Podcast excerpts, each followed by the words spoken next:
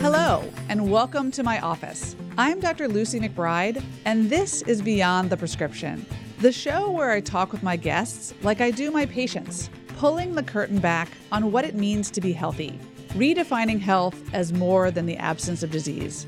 As a primary care doctor for over 20 years, I've realized that patients are much more than their cholesterol and their weight that we are the integrated sum of complex parts, what I call the four I's information, inputs, infrastructure, and insight.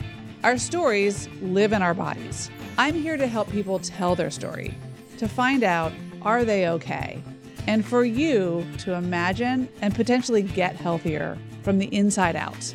You can subscribe to my weekly newsletter at lucymcbride.com slash newsletter and to the show on Apple Podcasts, Spotify, or wherever you get your podcasts.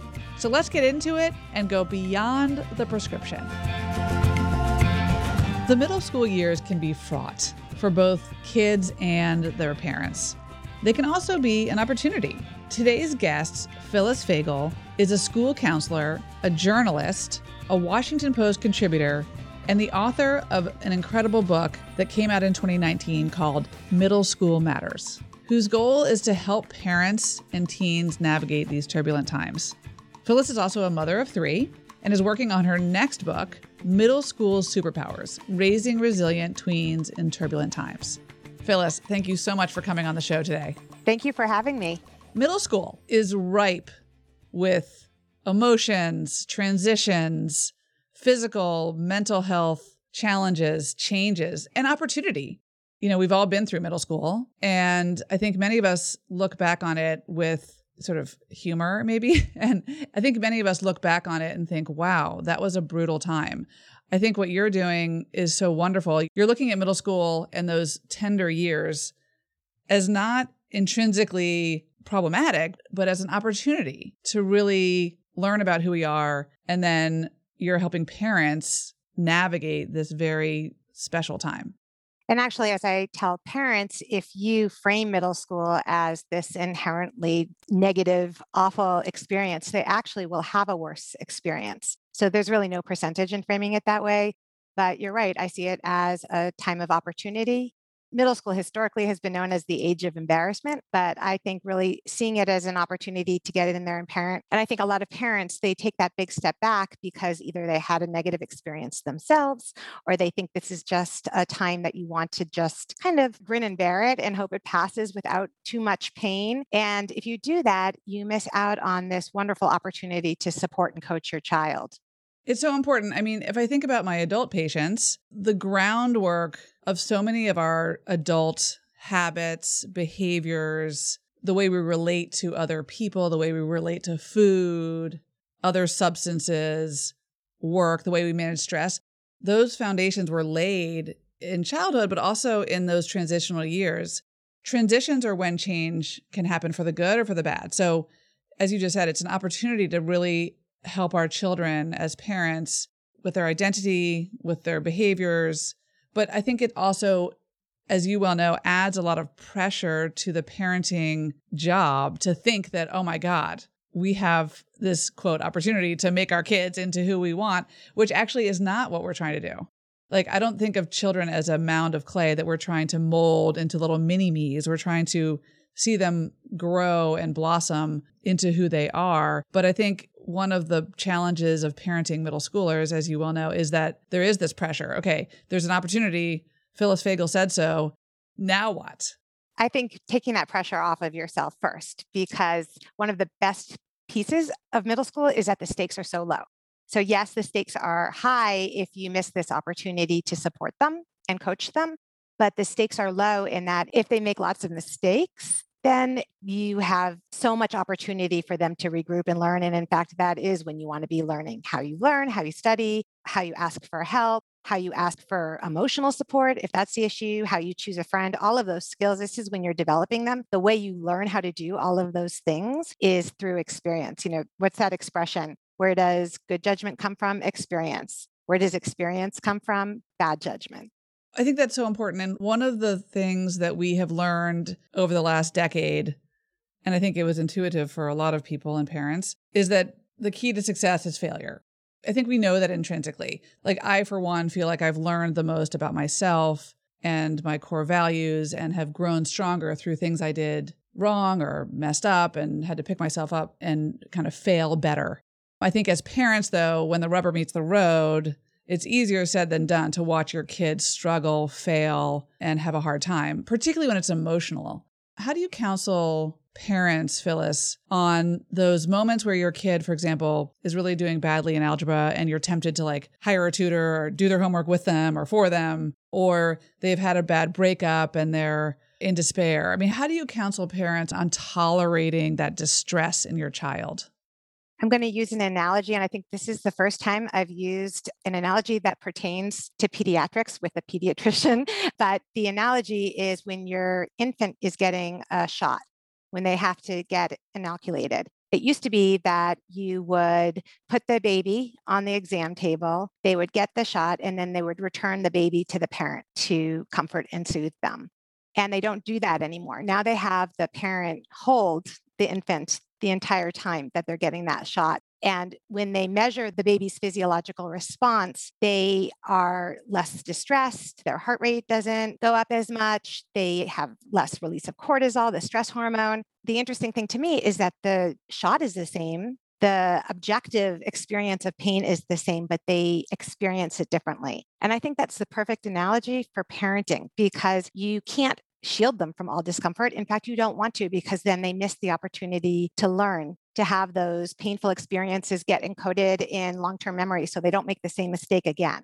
But you can be there to comfort them, to help them regroup, to figure out what they can do to make themselves feel better, what they need to do next to regroup socially, whatever that hit happens to be. Maybe it's asking for help so they don't fail the next math quiz.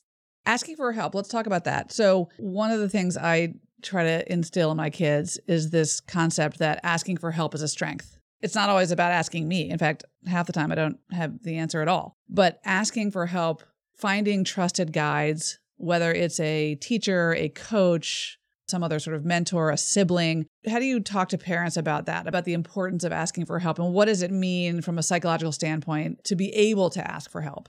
First, I just want to tell you I agree with you vehemently, like more than 100%. In fact, in this next book I'm writing, which is about superpowers kids need to be resilient, I have an entire chapter called Super Vulnerability that's about the ability to ask for help. And I think there's this misconception, adults have it too, that somehow conveying that you can do it all on your own, that you don't need any support, makes you look stronger, makes you look more competent. But actually, the opposite is true. And even in the work world, do we want to work with people who are constantly trying to prove that they can do it on their own? Or do we want to work with collaborative people who are willing to ask for advice, to share expertise? So, number one, it's not helpful to the child in the moment. Number two, it's not adaptive for them for the rest of their lives. And number three, when we do that, what we're communicating to them is that it's not okay to not be okay. And we want them to know it is okay to not be okay. In fact, that is your body, your mind telling you that you need to make a change. That's their spidey sense. And we want them to be able to heed it and to know who they need to go to to get support in those moments. I think it's such a great point, And I think one of the challenges in the modern world is that I think parents expect a lot of themselves. I think we as parents expect that we should know how to work, parent, caregive, put food on the table, feed our Instagram accounts if we're doing that and look like we have it all when like a patient of mine said to me yesterday oh my gosh how are you doing this? You're writing a newsletter you're doing a podcast you're seeing patients. I'm like i don't do it all. Like i have a lot of help and i outsource things. I am a big believer in like teamwork asking for help knowing my limits. And i talk to my kids about that as well.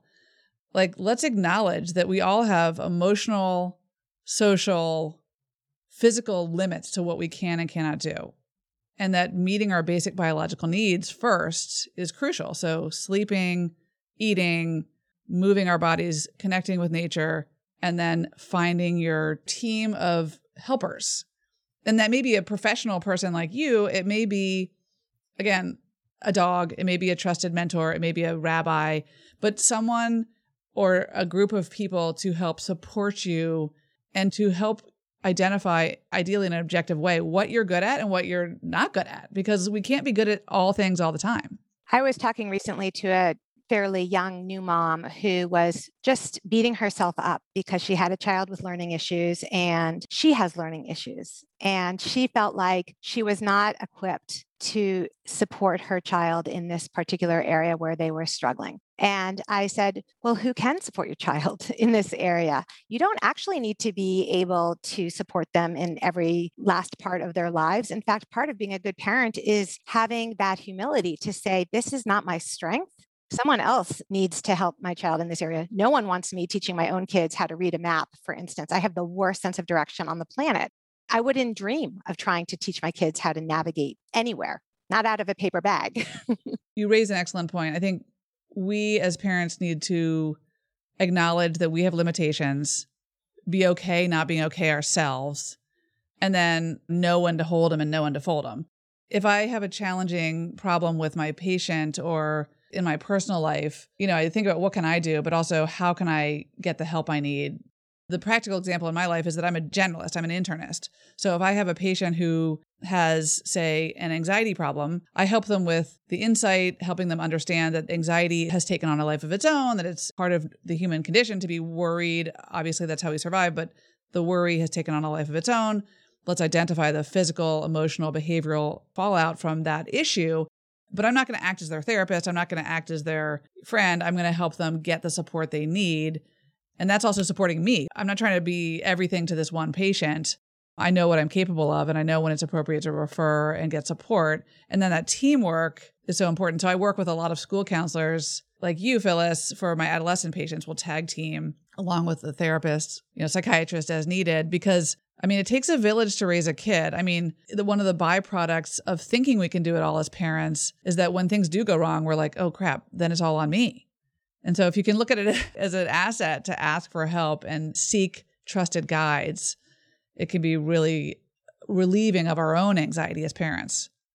And you're modeling for your child that imperfection is okay. That vulnerability, letting them see your vulnerability is really important because to a kid, they just think, oh, mom went from seventh grade to success overnight there were no bumps on the way to that success or to wherever that place was for her. And so letting them know that life is far from a straight line is really protective because it will allow them to persist through frustration. It will help them forgive themselves, have some self compassion so they don't get stuck.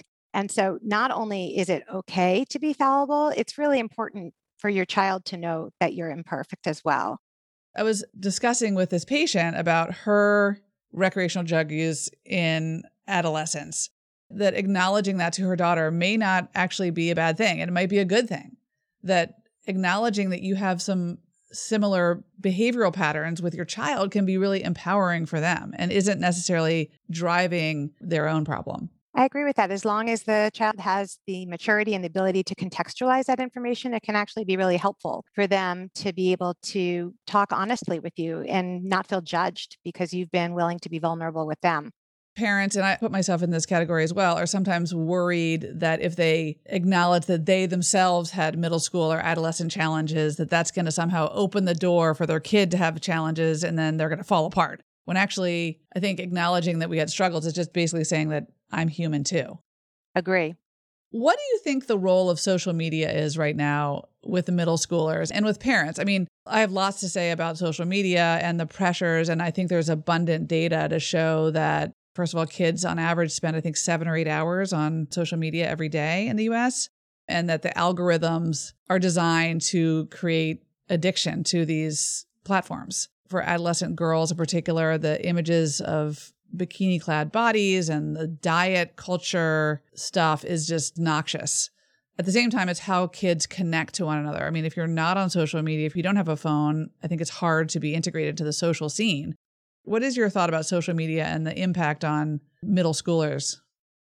So, with middle schoolers in particular, they're so interested in equity and justice and fairness. And so I try to use that to help them understand they're being manipulated, that they're being used by all of these companies that are just bombarding them with these unrealistic images that they will readily acknowledge make them feel terrible about themselves. By the way, the research shows that boys are impacted just as much as girls, even with body image. Mm. They also are seeing these ads for, you know, you can have abs in five minutes if you just use this roller. And they are also getting all of these unrealistic expectations about what it means to be, you know, a real man or to have that image that you want to project. They're really subjected to the same pressures as girls now, and they're spending a lot of time online too. So, number one is helping them see that they're being manipulated, to just activate that desire to push back and to activate that desire to protect other people from feeling that way. So it's not just for themselves, it's really about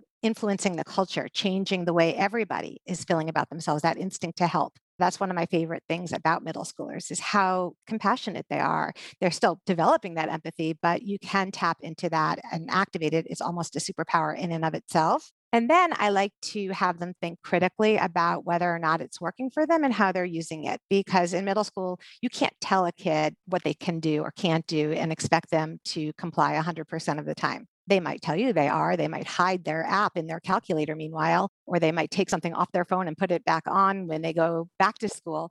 But there is so much you can't control. And so the biggest gift we can give them is to teach them those critical thinking skills and the ability to make choices for themselves about what's working for them. So I'll have kids go through that exercise.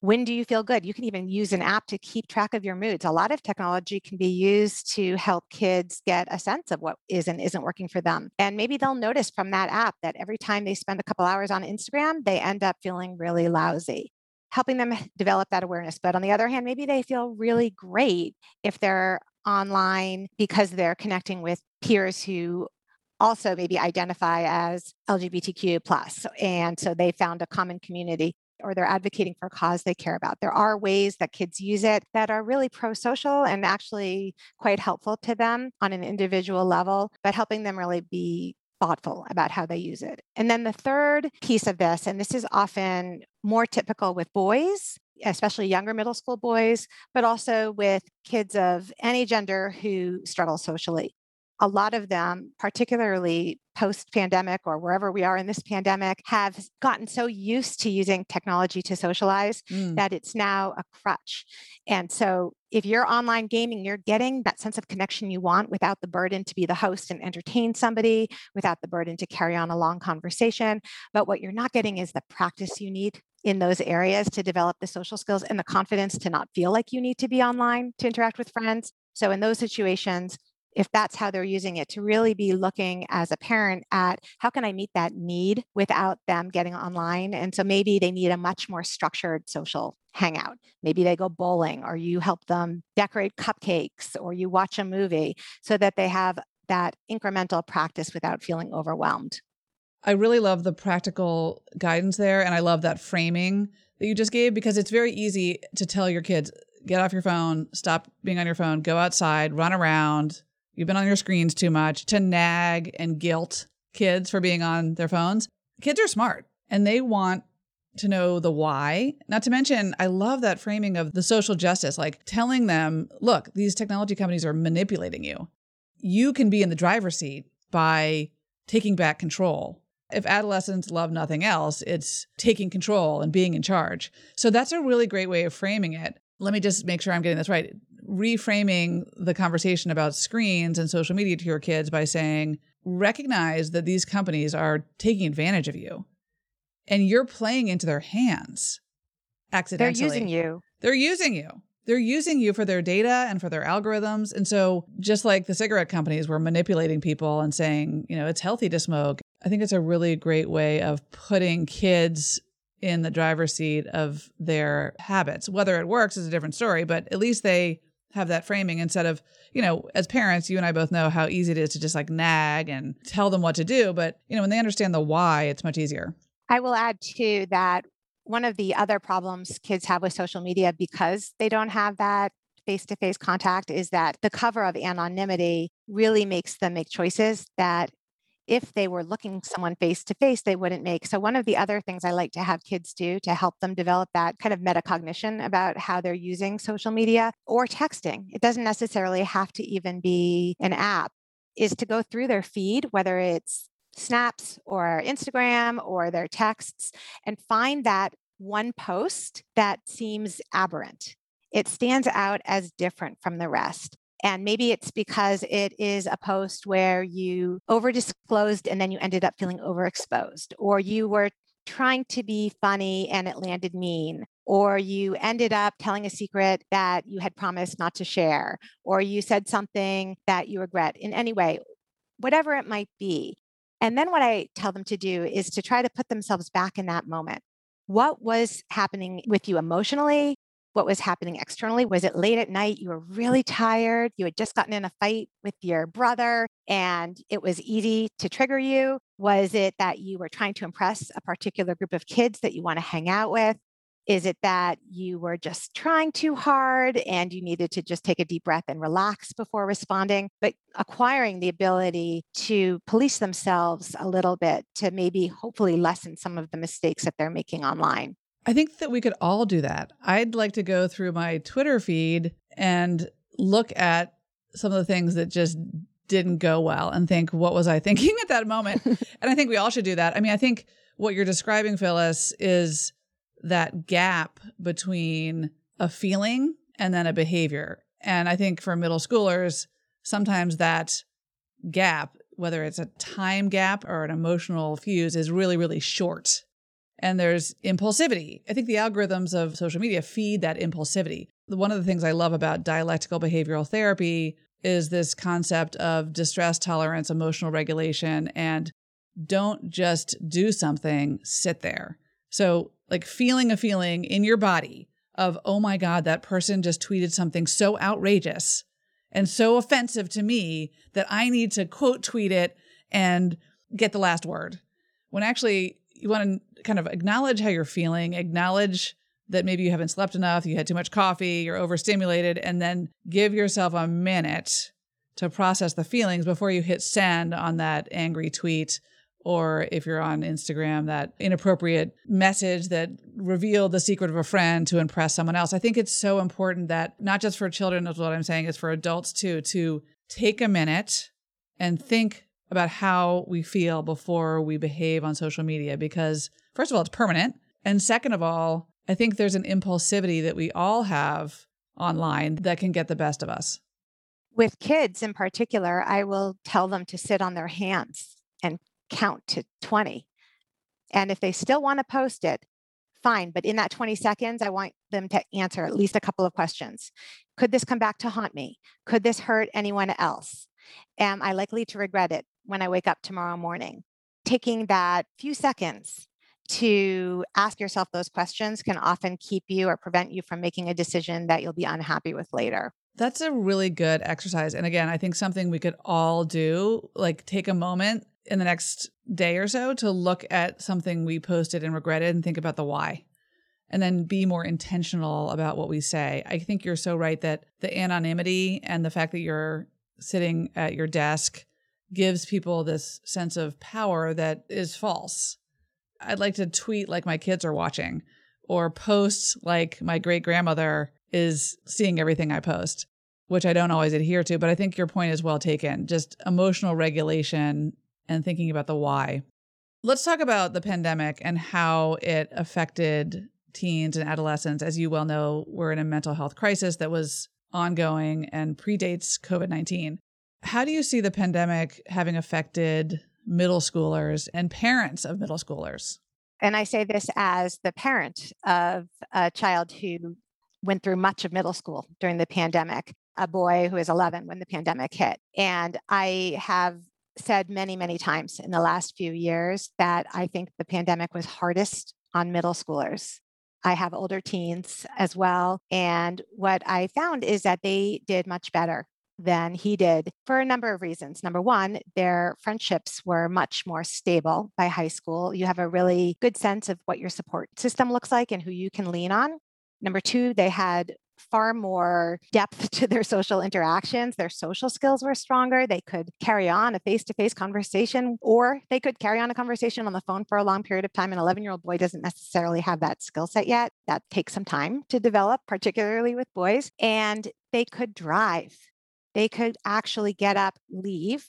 My youngest was trapped at home at the time that it is literally a developmental imperative for them to separate from family and be with friends he had to interact online at an age when kids have very few social skills to begin with, and they're still figuring out who their friends are. For him, I found that it was a much lonelier experience than it was for my older kids. I have seen that in my own kids. I've seen that in my patients. I've seen it in the parents of teens that middle school, when that development is arrested, is so noxious. How are you advising parents as we head into the next school year with COVID being woven into the fabric of our lives? Not that we want it to be, but that that's the reality. I'm a huge believer that success breeds success and that you want to be setting your child up for success. And by success, I don't mean getting all A's and taking advanced classes. What I mean is they feel comfortable in their skin. They feel like you honor them for who they are, that they are good enough. That is such a developmental imperative as well to figure out if you're good enough, that you really see them and you see their strengths. There's research showing that it takes five strengths to make up for one negative comment. So, really being mindful of the messages you're transmitting. I often tell parents of middle schoolers if you said it once, they heard you. You don't need to repeat that nag. You don't need to repeat that criticism. They heard you. And in fact, it's probably encoded for the rest of their lives at that age. It just, they're so exquisitely sensitive. So, looking for opportunities to help them shine, communicating with the school to make sure that the school is setting them up for success. If they have fine motor issues, they probably shouldn't be making a diorama to demonstrate their learning. You want to be making sure that you're honest and authentic with the school because number one, they don't expect perfect children anyway. And number two, they can't support your child if they don't know what the needs might be. So if they are a lot for any one target friend, that's something that a teacher can keep in mind when they're making group project arrangements. So just having that open dialogue, setting them up for success, making them feel competent, doing whatever you can to let them know that mistakes are okay will help them be okay. And then for the pandemic piece, I would add that kids are presenting a little bit younger, a little bit needier. They need more nurturance than they did prior to the pandemic. I shared a story in my last Washington Post article from a principal in Virginia, Fairfax County. She had an end of year dance, and they always offer alternative activities. You can do something on the blacktop or play games during this end of year event or during the dance and about 50 middle school boys, eighth graders, specifically eighth grade boys, started to organize and play a huge game of Duck Duck Goose, which had never happened before. And for her, it was that reminder that for the kids who are pandemic products, there's so much elementary school left in them. So letting that part of them come to the surface, not pushing them too hard, meeting them where they are, all of that is going to allow them to thrive. I think there's a lot of parental anxiety as we head into the new school year naturally. Parents are worried about their kids getting COVID, I think, but they're also worried about is my kid ready socially, emotionally, physically? You know, a lot of kids, as you well know, suffered from anxiety themselves during the pandemic, had depression, disordered eating, you know, all on a continuum. You know, change is hard for all of us. How much do you find reassurance a useful tool for parents reassuring parents is not a particularly useful tool because you can't prove to them that everything will be okay. I could say, trust me, everything is going to be fine. They're in the range of normal. I have a very large sample size. This is a typical bump in the road for a 13 year old. But as that parent, you're bringing all of your own anxiety to the table, all of your hopes and dreams for your child. So, what I found is most helpful for parents is to have concrete ways to support their kid. For instance, if you are worried that your child is prone to anxiety and that's something you know about them, try to get a sense of what it is they're worried about and try to extinguish those anxieties. If they don't know who they're going to eat lunch with on the first day and that's causing them distress, help them be proactive. Is there someone who you know has a similar schedule who you could meet outside the cafeteria to have lunch with? Being very concrete about what you can do to support them. If they tell you they're stressed about something, ask them to rank it on a scale of one to five. The number is not important, but what you're trying to figure out is how stressed they are, whether they have the reserves, because everybody's reserves are down to deal with that stress, or if they might need some extra support. Sometimes kids just want to unload. And then remember, not all stress is bad. Stress is just a reminder that you're human and it's only a problem if you don't have the coping strategies to manage it as long as they are feeling like they can manage the stress, the stress itself is not problematic. It's such a good point. And our mutual friend Lisa Damour talks a lot about the goal of parenting isn't to stomp out every trace of stress in our kids or in ourselves. because anxiety is part of the human condition. It's how we survive. It's why we don't walk into traffic. It's why we study for the test. It's when anxiety takes on a life of its own and causes physical, emotional, behavioral problems. We need to address it. So I think what you're saying is we need to tolerate our children having some anxiety because that's part of the human condition. We also need to tolerate the anxiety of watching our kids be anxious or in distress. I mean, I think we should teach our kids reading, writing, arithmetic, as they say. We also should be teaching our kids, particularly in this very complicated world, distress tolerance. Distress is part of the human condition. Tolerating it is really an essential part of being human. And for the kids themselves, number one, reassuring them that stress is normal is helpful. And number two, reminding them that they're not at the mercy of their emotions. So, yes, they're distressed, but that doesn't mean they're helpless or powerless. We can give them permission to take a break from worrying, for instance. Sometimes I'll tell parents write down the worry on an index card and literally put it on ice, stick it in the freezer. Or use a worry box or a worry monster, which you can get on Amazon. They have a zippered mouth and I love them. Tell me about the worry monster. Monster this is a pandemic story. During the pandemic, I ordered a worry monster from Amazon, and it's a stuffed animal that you know has three eyes looks like a monster they're often bright colors it has a zippered mouth and i ordered it for my younger elementary school students. I'm in a K 8 and thought for sure the third graders, fourth graders, second graders would love to write down their worries and put it in the worry monster's mouth so that they could be able to return to studying or return to being in the classroom and not be distracted by whatever that worry happens to be. And young kids worry too. I'll just put that out there quite a bit. But what happened, and this is so interesting to me, and it's sort of analogous to that Duck Duck Goose story. When I got my worry monster, it was the middle schoolers who really took to it and would stop by just to write down a worry and feed it to the worry monster. And I have a couple of theories about that. One is that even in less turbulent times, middle schoolers can be 13 going on three or 13 going on 30, depending on the day. And the other piece of it is that nurturance that they're looking for. There is something comforting about a stuffed animal, kind of reminiscent of childhood, that gives them a lot of reassurance to put the worry in a worry monster's mouth as opposed to just a plain old shoebox worry box or sticking it in the freezer. Wonderful. I love it. I want to order a whole bunch and hand them out to everyone I know and have one next to me on my own bed. It sounds awesome. Because the worst thing is that free floating anxiety is so challenging. And to have a place to put it physically, whether it's a journal or a worry monster, is healthy. Yes. And giving them those concrete tools in the moment when they have that discomfort, things they can do with it. First, just explaining that no feeling lasts forever or at the same intensity. That is not intuitive. Giving them a label for the feeling. I will use a feelings wheel to help them really drill down because if you don't know what's bothering you, you don't know what the right solution is.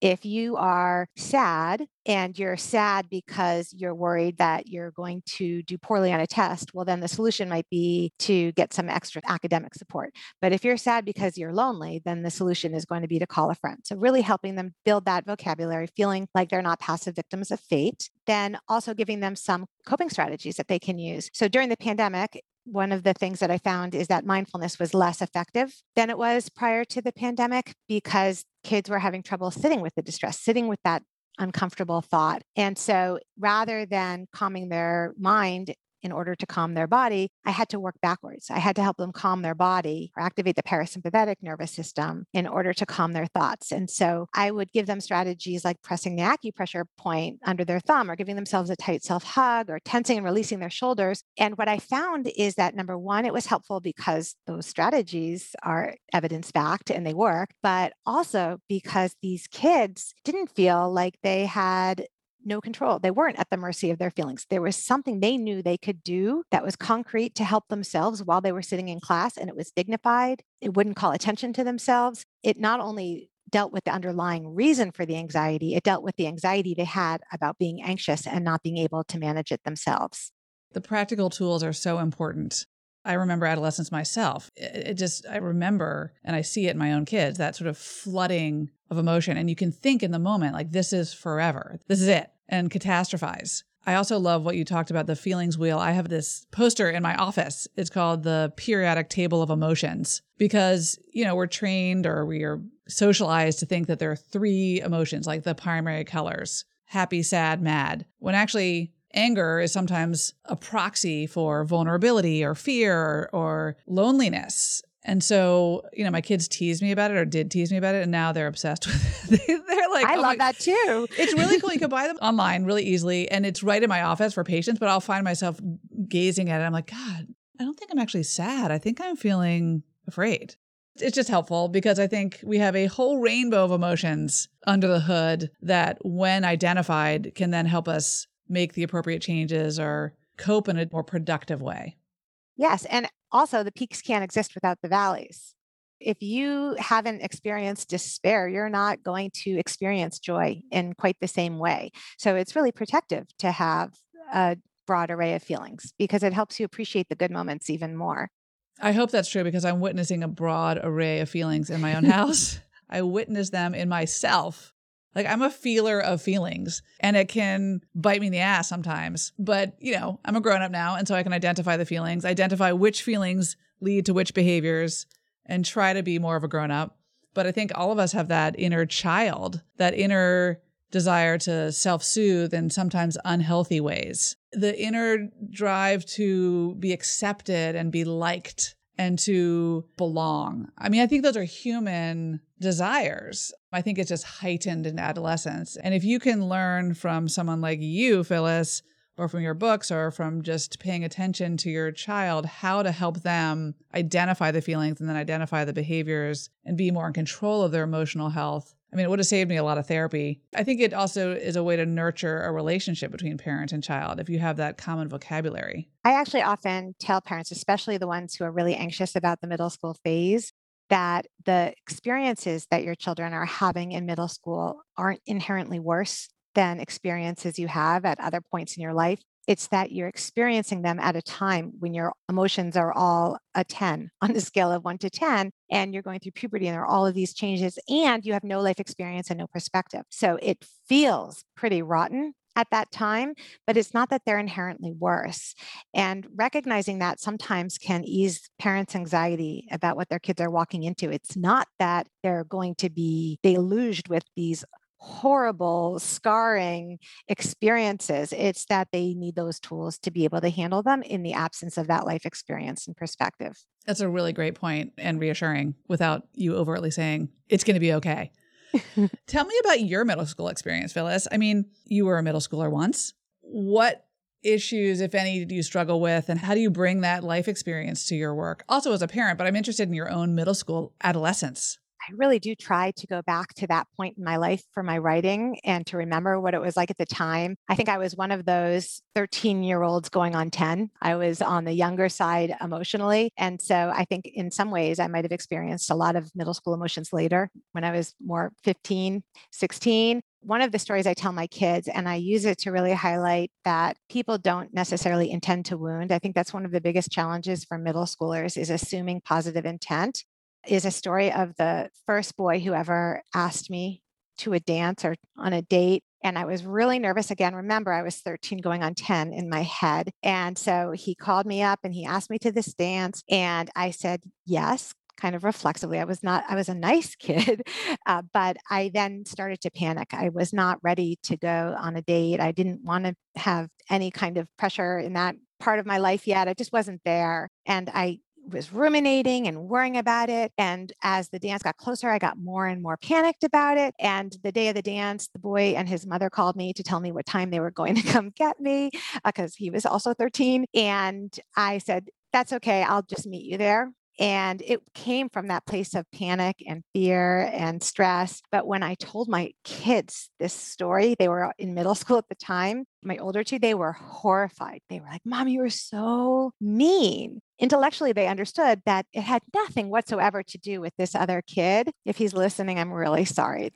Probably came off as super mean. But that's something that I think is a good reminder for middle schoolers that everybody is new to all of the experiences they're having, and they're not always handling them in the best way. But 99% of the time, it has way more to do with something going on in their own life than it does have to do with anything about there being something wrong with you. I feel like there could be a whole book called It's Actually Not About You. Oh, I right? love that title. It's actually not about you. I mean, there's a lot that's about us, but a lot of people's behaviors have nothing to do with the recipient of the behavior. And so I try to tell my kids the same thing. I try to tell myself the, the same thing. Like when someone is like calling me names on Twitter, I'm like, you know, this isn't actually about me. It's about their emotional distress and their challenges. Impulse control. yeah, and and eh, you know, eh, you also don't want to be in denial about the fact that you are a participant in some relationship, but I think that's a it's a really good lesson and that's what age and wisdom over time will bring you, but I think that's such a good example, Phyllis, of that boy might have thought, "Oh my gosh, I'm unlovable." I'm. Oh, uh, uh I know. I'm, I'm now making feel really guilty. I'm not fit to date when actually it had nothing to do with him. Nothing at all. Zero. It had zero to do with them. And in fact, when I work with middle schoolers now and they tell me that somebody slighted them, I ask them to come up with three alternative, more benign reasons that the person might have made that choice. And I always preface it by saying, I don't expect you to believe the alternative reasons you come up with. I don't need you to believe them. I just want you to get in the practice of challenging that immediate desire to catastrophize, to assume the worst. That's that cognitive flexibility that will be so protective in so many other situations in their life. And in fact, recently I did that with a kid, and he was upset because somebody had been basically teasing him relentlessly about something he already felt sensitive about. And I asked him to come up with three reasons, and he had to think about it for a little while. And then he said, Well, I've noticed he does it to everybody else too. Maybe he doesn't know how much it bothers me. And by the time he was done going through this exercise, he actually had some compassion for the other kid. He ended by saying, You know, now that I've said that, gosh, he better be careful because he's going to end up with no friends if he keeps this up. So just walking them through that exercise, whether or not they believe it in the moment, can just loosen their thinking enough for them not to just take it on as self critical. It's great. It's that flexibility of thinking. And then that's like the varsity headspace is that compassion going from anger, like this girl didn't show up for the date, not to make you feel worse, Phyllis, you know, or, or disappointment or shame to like, hey, wait a minute, let me think about how this story actually might have gone in my head and how it, the, the reality was. And then like, oh, I feel actually sad for her that she felt so anxious when I'm like a nice guy Anyway, I hope this person is living a very productive, happy life. I think and- they are. I'm but sure we all, they are. we all have those stories, right? I mean, I quote dated a middle school boy. Our relationship was founded on the fact that we had the same birthday. So we had to date.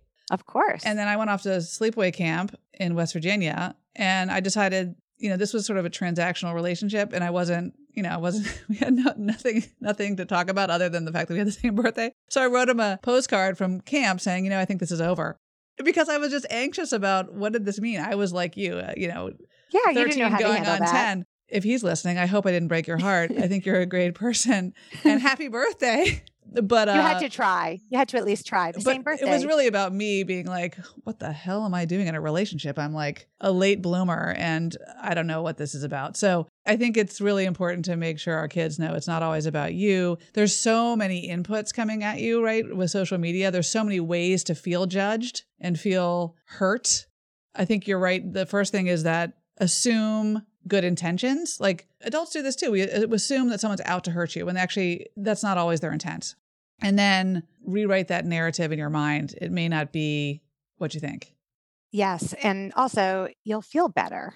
Part of it is that compassion for the other person, recognizing they have that backstory. And part of it is just recognizing that if you can learn and develop that skill, you're going to suffer less. You're going to have an easier time navigating the inevitable ups and downs because nobody comes out totally unscathed by the adolescent experience, but everybody is dealing with those ups and downs. There is nothing unique about you, your child. That is one thing I can say as a school counselor with a sample size that being popular doesn't buffer you from having those ups and downs, being the smartest kid or the most athletic kid, having the nicest parents. None of that buffers you from the normal, typical ups and downs of middle school. Does it protect you to have great parents? Sure, it's a protective factor, but you're still going to have to coach them, reassure them, help them through those years. They're just difficult for everybody. And just to finish up, I think what's also important is that compassion for ourselves as parents. We're doing the best we can, and that our kids need to have compassion for themselves. Just allowing ourselves a little grace and latitude as we adjust to new phases in our kids' lives, in our own lives as parents. that compassion can be so calming. I mean, chemically relaxing. We could do better on that front. At least I could. I think we all could be a little less hard on ourselves for sure. Tell me about this new book that's coming out. I know you're in the throes of finalizing it. Tell me what it's going to be about, and I hope to have you back on the podcast when it comes out to talk more about it. I would love to come back. I really enjoyed talking to you today. So, the new book is Middle School Superpowers Raising Resilient Tweens in Turbulent Times. And it's about rather than seeing middle school as this dreaded phase to just get through, it's about actually leveraging the challenges that kids experience. And some challenges are bigger than others, but whatever gets thrown at them, whether it's just having more classes and transitioning to a new building, losing a friend, only a third of friendships last from sixth to eighth grade in middle school. So they all are going to be experiencing a lot of shifting social relationships. No matter what happens in those years, it's about taking those experiences and actually leveraging them to help them come out stronger on the other side. So the book goes through the 12 superpowers that will help kids I outline a number of very specific scenarios that are pretty common in middle school. I love it. And to the extent that as adults, we all carry with us our inner child, our inner middle schooler, I'm sure it'll be applicable to adults as well as we navigate our own turbulent times. Definitely. I was talking to my 21 year old today, and he's going through interviews, and one hadn't gone the way he had wanted it to go. And I shared with him something that's in my super optimism chapter. And I realized that I had written this guide to living a meaningful, substantive life, and that it contained all of the advice if I had my children's ear for several hours, what I would want to share with them. I just grounded in the middle school phase, but middle schoolers are people we're just bigger middle schoolers. We are bigger middle schoolers. Amen. Yep. I love it. Phyllis, thank you so much for joining me today. I wish you all the best, and I'm excited for people to listen today and take away a little bit of calm, self compassion, tolerance for distress, and optimism about the next chapters, whatever they may bring. Thank you so much for having me on today. Thanks, Phyllis. Thank you all for listening to Beyond the Prescription. Please don't forget to subscribe, like, download, and share the show on Apple Podcasts, Spotify, or wherever you catch your podcasts. I'd be thrilled if you like this episode to rate and review it. And if you have a comment or question, please drop us a line at info at lucymcbride.com. The views expressed on this show are entirely my own and do not constitute medical advice for individuals that should be obtained from your personal physician. Beyond the Prescription is produced at Podville Media in Washington, D.C.